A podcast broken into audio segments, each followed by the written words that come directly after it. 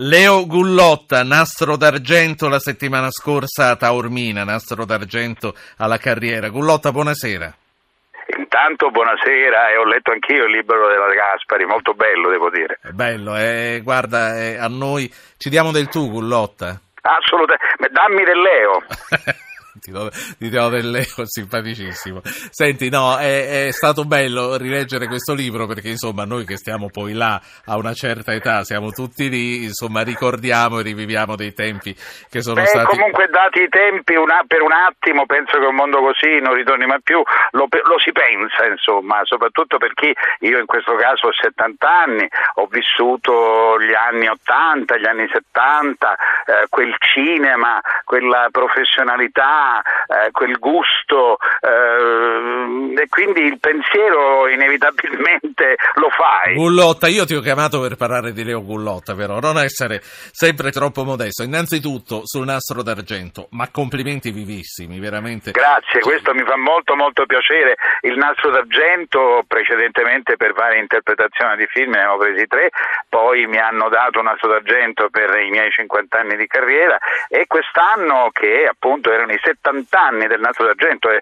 e, e, del sindacato critici cinematografici, il premio più, più, più, antico che c'è da questo punto di vista in Italia, eh, mi ha fatto enormemente piacere perché sono state riprodotte il, il, premio come era allora e quindi era soltanto una spilletta che eh, metteva a fuoco il fotogramma, un fotogramma, poi in seguito il premio sì. si è trasformato in più fotogrammi, quindi quel premio mi ha fatto piacere, datomi dal sindacato critici cinematografici eh, per i 70 anni del premio, per i miei 70 anni, ma soprattutto per festeggiare i 30 anni eh, certo. del primo film di Giuseppe Tornatore, Il Camorrista, che negli anni 80 da un libro del grande giornalista Gio Marrazzo fu scritto eh, da, da, lui stesso perché riportava tutte le interviste dei vari processi a camorristi. Eh, era il libro su Raffaele Cutolo e sulla sua vita. Esatto. Guarda, tu citi chiama, un episodio, io, io, conservo gelosamente questo libro autografato esatto, dal grande Joe perché quello, quella fu una cosa importante. Come nacque esatto. quella collaborazione con Tornatore? Casualmente mi cercava da parecchio tempo, ma io non sapevo assolutamente nulla. Eh, ad un certo momento. Avrai ringraziato visto... la gente allora ma adesso ti, se posso, racconto la motivazione. Io non sapevo assolutamente nulla, anche perché lui tantissime volte mi aveva cercato, aveva mandato il copione, tutto quanto, e in un giro di serate, di spettacoli che allora facevo, me lo sono visto spuntare a Mazzara del Vallo e mi ha detto, eh, io sono tornatore, eh, dico, piacere, mi, mi, dica in che cosa posso essere utile. Eh, dice, guardi, io la cerco da tantissimo tempo, lei mi deve spiegare perché non vuole accettare questo questo, questo mio primo film. E ho detto guardi io non so assolutamente nulla, è la prima volta, ma stando così le cose, allora le dico subito che io prenderò parte al film, noi ci, vedrà, ci vedremo mh, mm, tra qualche giorno a Roma, eh, metteremo a fuoco tutte le cose che si devono mettere a fuoco e eh, conti su di me. Eh, da lì a poco ho fatto sapere al mio agente, allora un altro, eh, grazie de, del periodo trascorso insieme, ma non ho più bisogno come, della tua Come si giustificò questa persona? Silenzio. Silenzio. No, ma, guarda, ma, questo, ma guarda, questo accade quasi sempre con i giovani. E, e, questa è la mia cosa, perché allora Tornatore non era eh, conosciuto per il suo valore come nome, come tutto, e quindi era un giovane che portava, non era importante. Io allora eh. facevo eh, diciamo quel cinema, eh, come posso dire, delle soldatesse, eh, quindi lui non voleva perdere. Senti, a forse... proposito, non vorrei perdere, siccome fra 3-4 minuti qua ci parte la sigla, non volevo perdere l'occasione per parlare del tuo passaggio dal cinema delle soldatesse a, a questa, questa questa Catturandi che arriverà. Tu nella tua carriera hai fatto di tutto, dall'attore brillante ai ruoli impegnativi a quelli drammatici. È la vita che sceglie talvolta di legare l'attore a un ruolo o sono scelte che si fanno consapevolmente?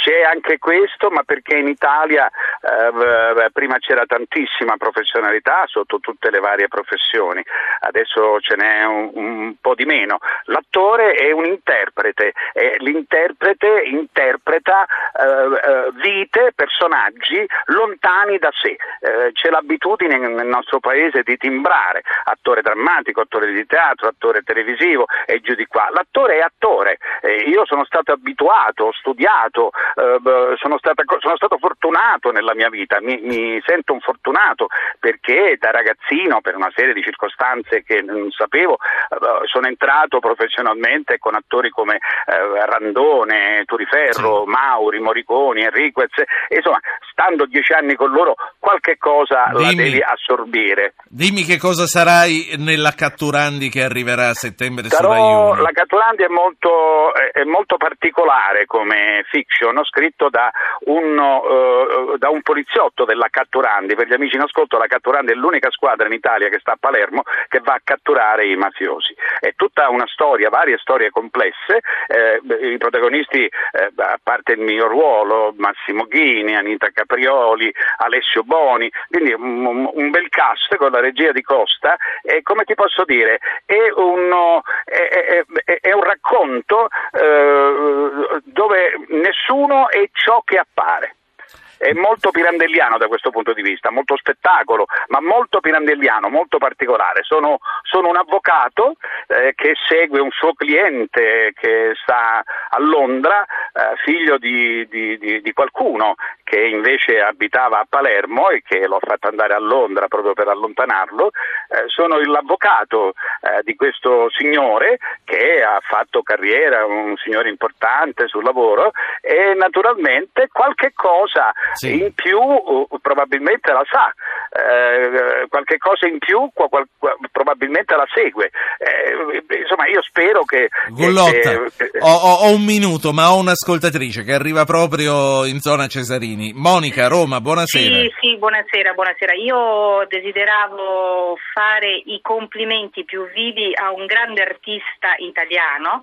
Eh, quale Leo Bullotta, eh, non solo oh, di estrema professionalità, ma un vero gentiluomo che ho avuto anche l'opportunità e la possibilità di conoscere e di apprezzare anche a teatro. Ne approfitti, gli faccio una domanda, ho 30 secondi, se la fa breve lui ha tempo di rispondere, se no no. Eh beh, oltre che Caturandi eh, c'è la possibilità di vederla anche a teatro? Grazie. Sì, riprenderò la tournée che già ho fatto quest'anno, che è questa commedia inglese famosissima, Spirito Allegro, ha avuto tantissimo successo e quest'anno la porteremo per tutto il nord, perché la scorsa stagione l'abbiamo portata per tutto il sud. E dati i tempi, insomma, stare quattro mesi in tournée è un vero miracolo. Grazie comunque, eh. la, la, ringrazio sentitamente.